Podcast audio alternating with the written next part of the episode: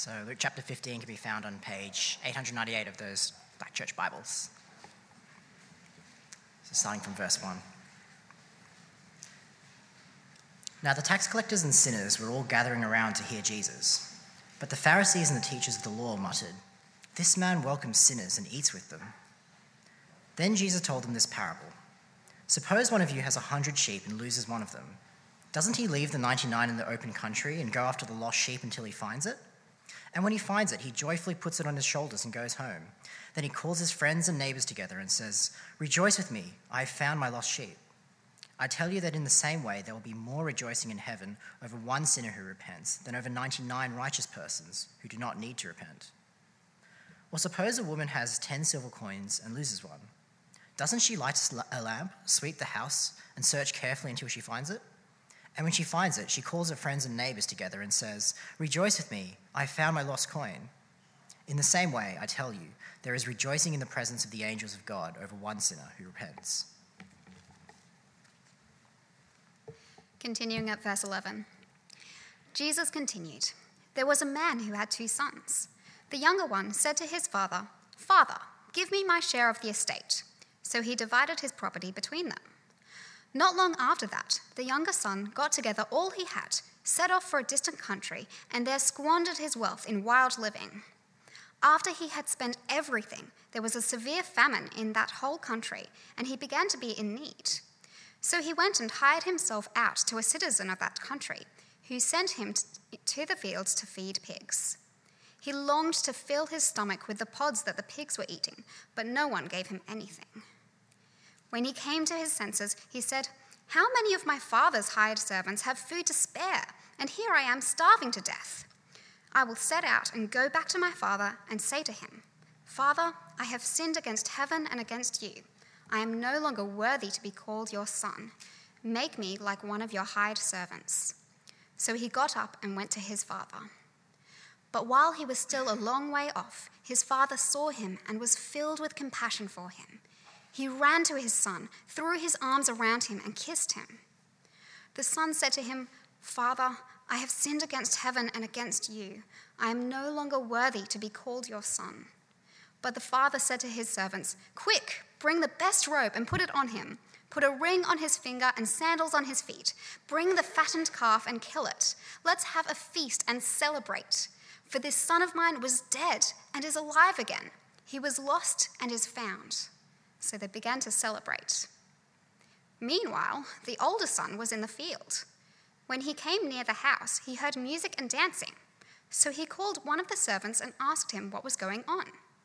Your brother has come, he replied, and your father has killed the fattened calf because he has him back safe and sound. The older brother became angry and refused to go in. So his father went out and pleaded with him. But he answered his father, Look, all these years I've been slaving for you and never disobeyed your orders. Yet you never even gave me a young goat so I could celebrate with my friends. But when this son of yours, who has squandered your property with prostitutes, comes home, you kill the fattened calf for him. My son, the father said, you are always with me, and everything I have is yours. But we had to celebrate and be glad, because this brother of yours was dead and is alive again. He was lost and is found. This is the word of the Lord. God. Good evening. Nice to see you everyone. My name is Paul. I'm one of the pastors here. It's great to see you tonight. Perhaps the most famous hymn that's ever been written is Amazing Grace. Amazing Grace, how sweet the sound that saved a wretch like me. I once was lost, but now I'm found, was blind, but now I see. Uh, words written by John Newton, who was once lost. Uh, John Newton had no relationship with God. He hated God. He was a rebel running away from God. Until one evening, God, in His mercy, God, in His grace, He opened His eyes, He reached out to John, and He rescued him, and He found him. And can I say, if you're here tonight as a believer in Christ, that is your story. You were once lost. You were once distanced from God. You were once away from God. You rebelling against God, running away from God. But God, in His grace and God, in His mercy, He reached out to you and He loved you and He found you and He brought you home. Not because you were good, not because you were nice, but because He just loved you and He lavished His grace upon you. It's called the gospel of grace. I once was lost, but now I'm found. I was blind, but now I see. It's the best news in the world, isn't it?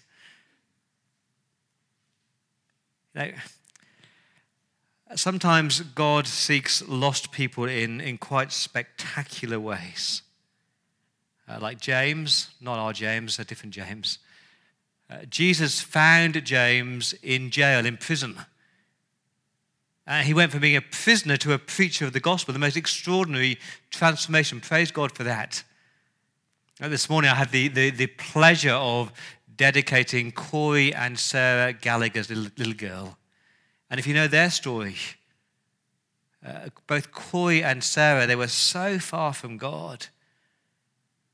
But God used tragedy and pain and grief to reach out and find them. And they stood in church this morning and said, That is the best thing to find Jesus, the best thing that's happened to them. Praise God for that. So, so sometimes it's spectacular. Uh, sometimes it's just mundane. You know, you've been in church all your life. You've grown up in church. You've grown up in a Christian home. You know your Bible. You say your prayers. You sing the songs. But at some point in your life, God intervenes and God opens your eyes and God reaches you and He finds you. That is true for every believer. You once were lost, but now you're found. And that is Luke chapter 15. These three stories of lost things being found. It's got to be one of the most famous chapters in the whole Bible. He's talking to, to two different groups of people. Do you spot that in verse 1 and 2? He calls them the sinners and the saints. There's the sinners in verse 1, the tax collectors and the sinners, the, the outsiders, the drunkards, the prostitutes, the thieves, the liars, the no hopers. Uh, these people, it's obvious that they're lost without God. There's a second group in verse 2, they're called the Pharisees, the, the teachers of the law, the so called saints. Uh, these are the, the religious people who, who think they're okay with God. They appear to be okay with God because they're in church, they're reading their Bible, they're saying their prayers, they're doing good deeds, they're nice, kind, upright people. But you can still be lost when you're a Pharisee. And the point is, is that all people are lost without God, but God, our God, He looks, He searches, He seeks until He finds people. And that's our big idea tonight. It's on the screen. God lovingly seeks and finds lost people. I love that. God lovingly seeks and finds lost people. Our God is like this shepherd in our story who is counting his sheep at the end of the day 1, 2, 3, 4, 5, 10, 20, 50, 80, 90, 95, 96, 97, 98, 99. But he had 100. And there's one sheep that's missing, one precious sheep that is lost. And so this shepherd lovingly seeks and searches until he finds. Or, oh, God is like the woman in the lost coin. She's counting her silver coins. Each one is worth the day's wages. One, two, three, four, five, six, seven, eight, nine. But she had ten. And one is missing, just one. But she lovingly seeks and searches and looks and longs until she finds it. Or God is like the father who has two sons and they're both lost. One runs away, one stays at home and is cold and distant. But he lovingly seeks and searches and longs and looks until he finds. That is our God. Do you know that about God? He lovingly looks and longs and seeks and searches until he finds lost souls. Uh, lost is such a, a strong word, isn't it? It's an emotive word. It means that we are helpless, it means that we're hopeless. But that's how the Bible describes people without God. Before we met Jesus, we were lost. And we lived on God's turf in His world, enjoyed all His things, but ignored Him and we were lost. Have you ever lost anything precious to you? You lost your, your car keys or your house keys or, or your wallet, and you, you, you, search in the kitchen, you search down the sofa. You can't find. I once found my car keys after two days of looking in the freezer. No idea how they got there. But sometimes you, you lose something really precious. A friend of mine lost their diamond engagement ring, and they didn't just shrug their shoulders and say, Oh, it doesn't really matter.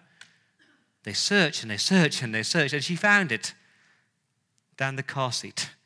Not sure I got there either. But what happens when you lose somebody, lose a person? As a parent, when your child gets lost in a supermarket just, just for one minute, the panic. But what about when your child goes missing for days and weeks and months and then, and then years? Can you imagine being Madeleine McCann's parents? The grief and the pain at a lost child. Being lost is terrible. That's how God describes all people who are without Him. Lost without God. Uh, Jesus gives four examples of lostness, and everybody in the world fits into one category. There's the wanderer, the drifter, that gradually and slowly drifts away from God. I think that's the sheep of verse 3. Suppose one of you has a hundred sheep and loses one of them. So you've got this dumb, stupid sheep who decides that he knows best or she knows best. She doesn't need the flock. She can do life without the flock. Uh, the, the, the, other pastures, they look nice, they look greener, look better. And so they wander and they drift. And I know some people like that. They thought they could do their Christian life without the flock and without God. Uh, the pastures were green on the other side. The world was so attractive. And so they moved further and further and further away from God until they wake up and they have no relationship with God. And uh, maybe that is you right here tonight, drifting and wandering away from the Good Shepherd. Or maybe you're clueless. That was me for 20 years of my life. God was not on my radar. I had no concept of God. I had no concept of a higher being. I'd never heard about Jesus. And I think that's the coin of verse 8. Because coins don't see and don't think and don't feel. It's just a coin. This coin doesn't even know it belongs to anybody, doesn't know it's lost. Or the woman feels the pain, and, but the coin is clueless. And I do think that is most people in our city. God's not on their radar. Let me, let me just tell you that most people in Kirribilli and in Neutral Bay and in Sydney, they do not wake up on a Sunday morning and think, oh, I'll go to church today. Because they don't think about God. They're clueless, but they're still lost. Uh, but Jesus focused not on the wanderer, not on the clueless, but on the rebel and the religious. That is the parable of the lost sons. So, so some people, they run away from God and they shake their fist at God and they say, Get lost, God, I don't want you in my life. And that is the younger son. And it's terrible. Verse 11 there was a man who had two sons. The younger one said to his father, Father, Give me my share of the estate. Uh, those two words, give me, they are so offensive. He's saying, Give me my inheritance now, Dad. And he's basically saying, Get lost, Dad. I wish you were dead. He's saying, Dad, I want your money, but I don't want you. I want to enjoy my life without you, God. I want to enjoy all the good things that your money can give me, but I don't want you around, Dad. And that's terrible, isn't it? Isn't that horrible? But actually, that's the way that many people treat God, isn't it? Uh, God, I'll take all the good things you give me, but I don't want you. I, want to enjoy the sun and the sand and the holidays and the homes and the fun and the fitness and the food. And I want to enjoy the harbor and the cars and my clothes. I want to take all these good things that you give me, God, but God, I don't want you around. Get lost, God. I don't want you in my life. And we might not shake our fist at God, but we could be much more subtle, can't we? We never say thank you. We think we deserve it, or we think we know what will make us happy and we want freedom in life and we don't want God telling us what to do. And that's what this son wanted. He wanted freedom from the Father. Look at verse 13. Not long after that, the young rebel, he got together all he had, his money, his possessions, and he, he heads off for a distant country as far away from his father as possible. And they had a great time, living it up food, wine, women, sex, partying. And he squandered his wealth on wild living. He's having a great time until one day the bubble bursts, because it always does. I hope you know that. I hope you know that the bubble of pleasure and self satisfaction and sex and success, it always bursts, it never satisfies. And this rebel, this boy, he, he thought he had it all. But one day he wakes up and he's got nothing left. He's hit rock bottom. Verse 14 after he'd spent everything, there was a severe famine in that whole country and he began to be in need. He's helpless. So he went and hired himself out to a citizen of that country who sent him to his fields to feed the pigs. How bad is that? The, the Jewish boy feeding the pigs. That is rock bottom. And he's got this aching, this longing, verse 16, to fill his stomach with the pods the pigs were eating. He's just desperate. But there's no one there for him. And there's no one to care for him because he's run away from his father. It's not food that he wants, it's a father that he needs. And he went looking for freedom, but he found loneliness and emptiness. They always do. Until one day this boy wakes up and he comes to his senses and says, How stupid I have been.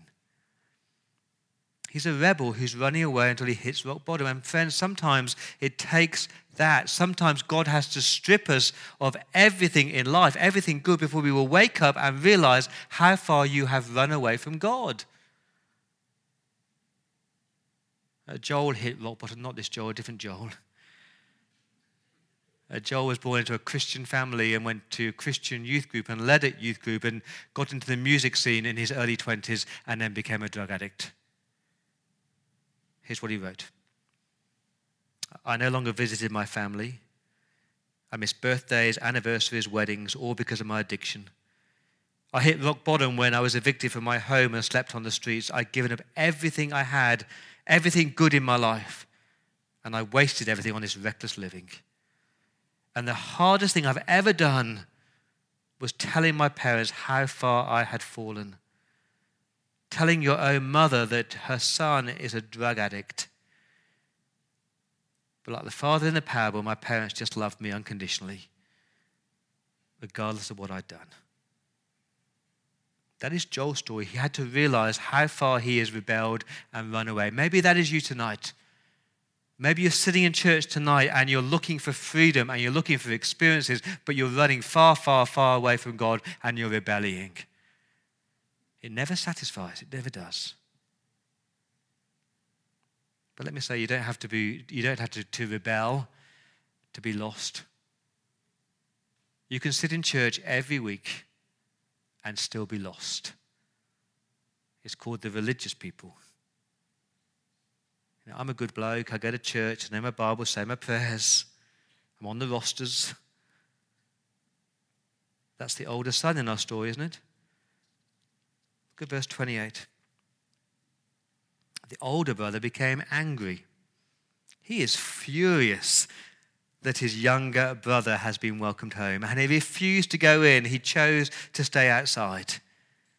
So his father went out. His father loved him enough to go out and plead with him but this arrogant older brother, he says this, verse 29 Look, all these years I've been slaving for you. All these years I've been the perfect son. I've never rebelled. I've never wasted your money. I've never parted hard. I've never said, Get lost, dad. I'm always at church. I'm always at home. I'm always helping. I'm always here. Oh, he's always there, but there's no relationship.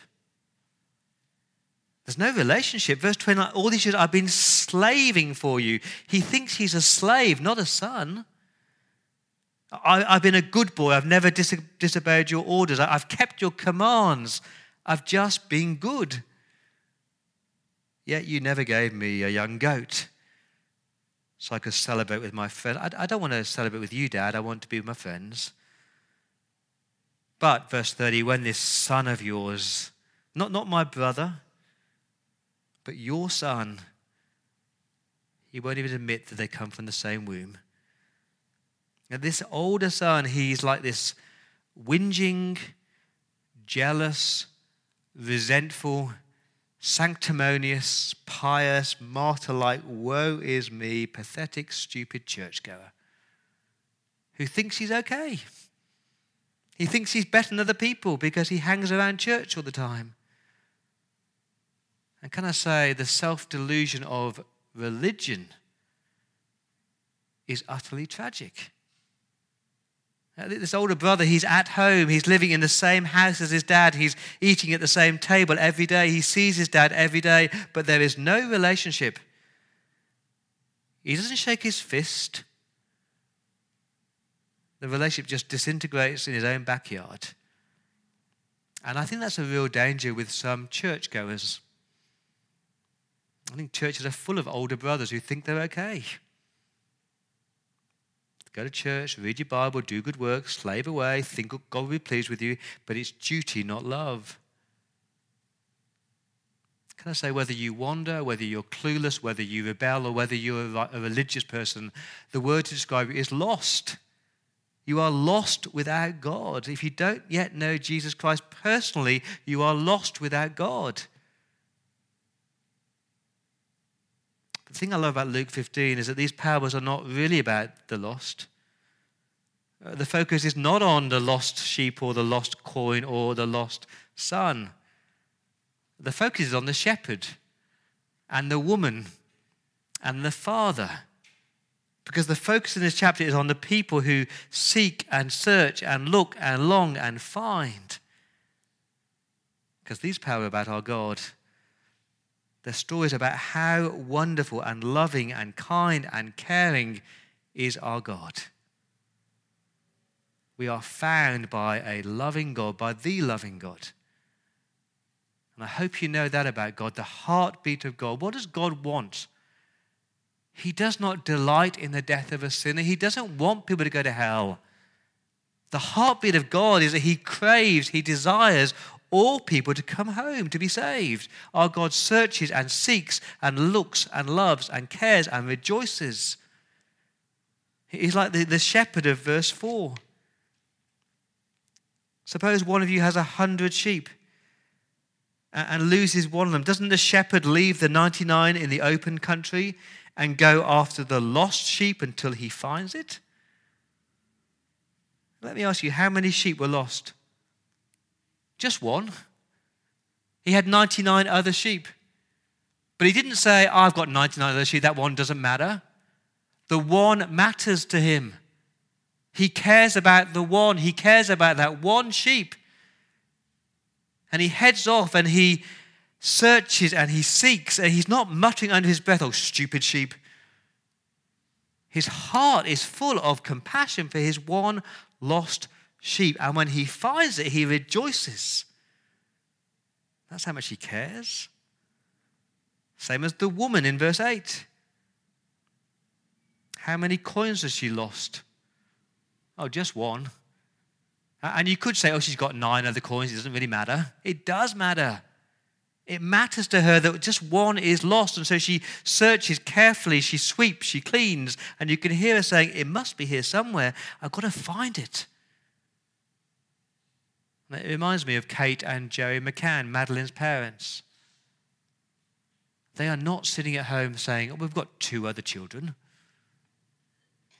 They will keep looking and they will keep searching for their precious Madeline until they find her. And that is our God. Did you know that about God? He cares for the one, He cares for that lost soul. I'm sure there's one person in your, if you're a Christian tonight, I'm sure there's one person in your life who you long, who you long to come to know Christ. God cares for that person, you know. Don't give up on them. There's a lady at uh, 330 Church.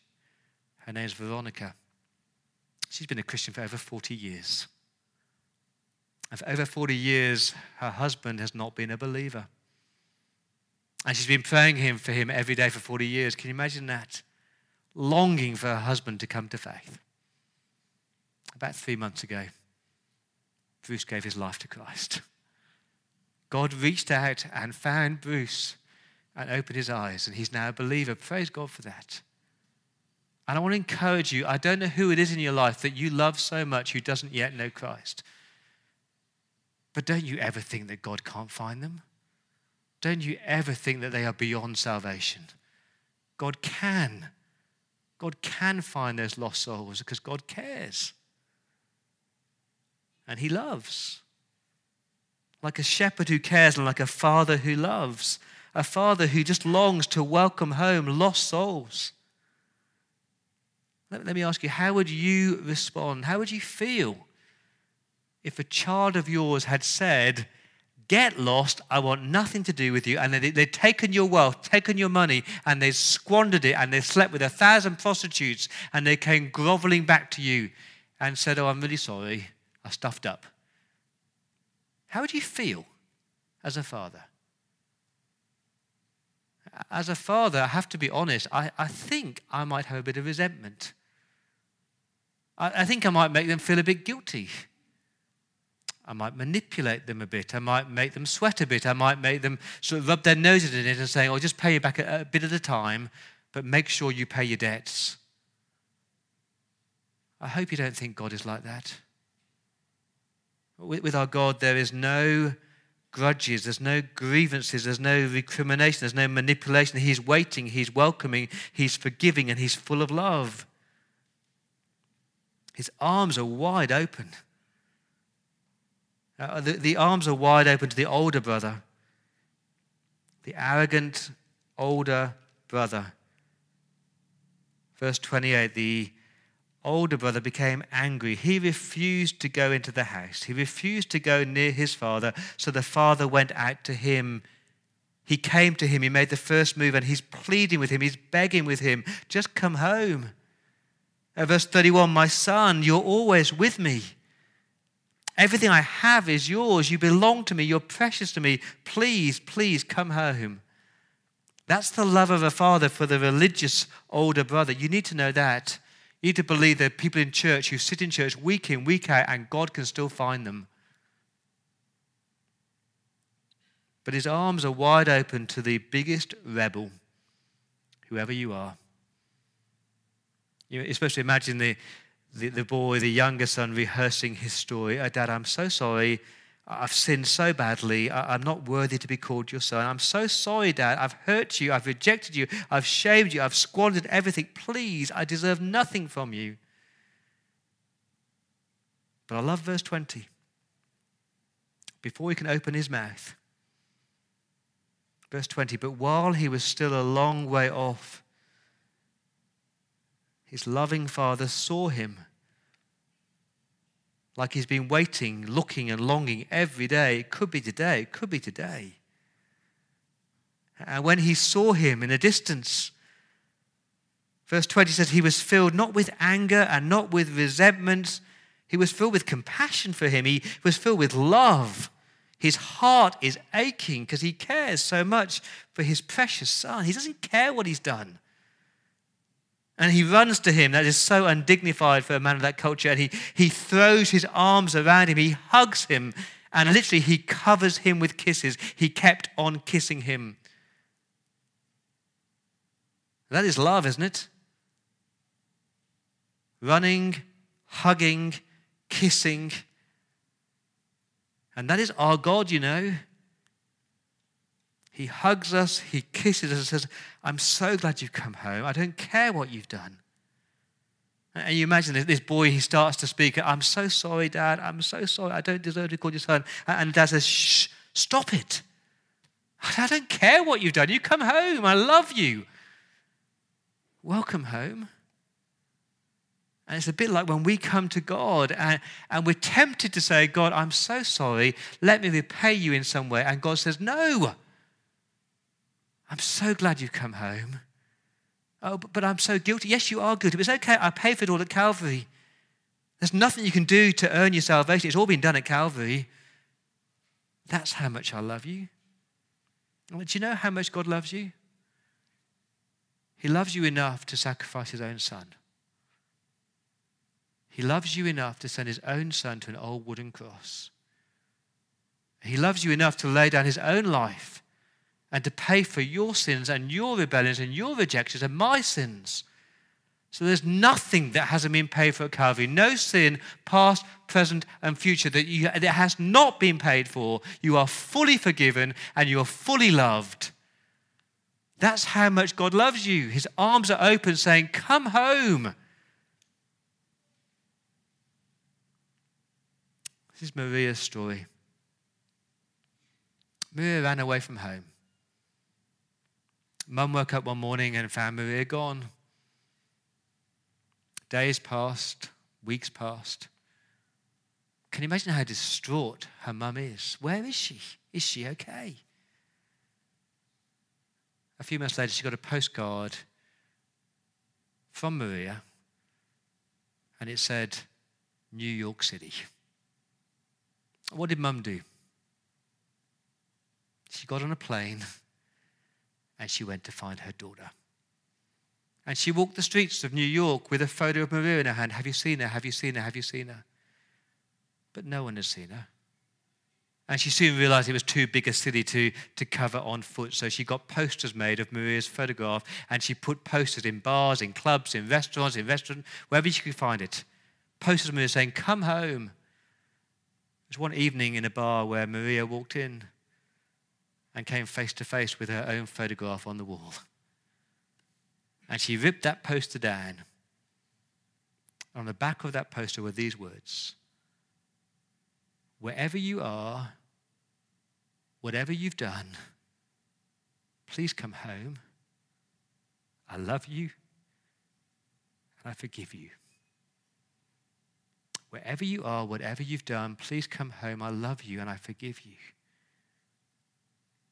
And I do believe God is saying that to somebody here tonight. I believe there's somebody in this room tonight who is running away from God, or you're religious, but you have no relationship, and God is saying, Come home. I just want to hug you. I want to welcome you. I want to forgive you. Come home. And when you do that, when you just say, I'm so sorry, he says, Shh, it's okay. I know what you've done, but just come home. I love you. And when you do that, what happens? Heaven has a party. That's what happens. Heaven rejoices when one person comes home to God. Did you see that in our, in our stories? Uh, verse 7 when they find the, the lost sheep, rejoice with me. And there's more rejoicing in heaven over one sinner who repents than over 99 righteous people who don't need to repent. There's a party in heaven when one person comes home to God. The same with the lost coin, verse 10. There's rejoicing in the presence of the angels. Heaven is praising and celebrating when one person comes home. And the same with the Father. He says, Bring the fattened calf and bring the best robe and treat him like a king and let's party. Let's have a massive party because this son of mine, he was lost and is found. And again, I do believe there's a party in heaven tonight. There's a party, actually, I know there's a party in heaven tonight because someone came to faith this morning at 10 o'clock church. How good is that? A man from Holland who walked past church this morning, didn't know why he came in. He told me at the door that he'd given his life to Christ. How good is that? And there's a party in heaven right now because one sinner has come home. But I do believe there's somebody here tonight who needs to come home. Come home to your Father who's saying, I love you and I forgive you. Whatever you've done, wherever you've been, just come home, please. Please come home. I'm going to pray right now.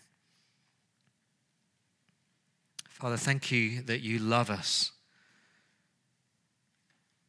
Father, thank you that no matter how far we have run from you or rebelled against you or wandered from you or sat in church all our life but without a relationship with you. Thank you, Lord, that you, you seek us, you search for us, you knock on that door and you reach out and you call us home. Oh, we're so thankful, Lord, that you don't make us repay anything. You don't hold our grudge against us and you don't make us work for our salvation. Lord, your grace is amazing. Your grace is so amazing. We thank you for it in Jesus' name. Amen.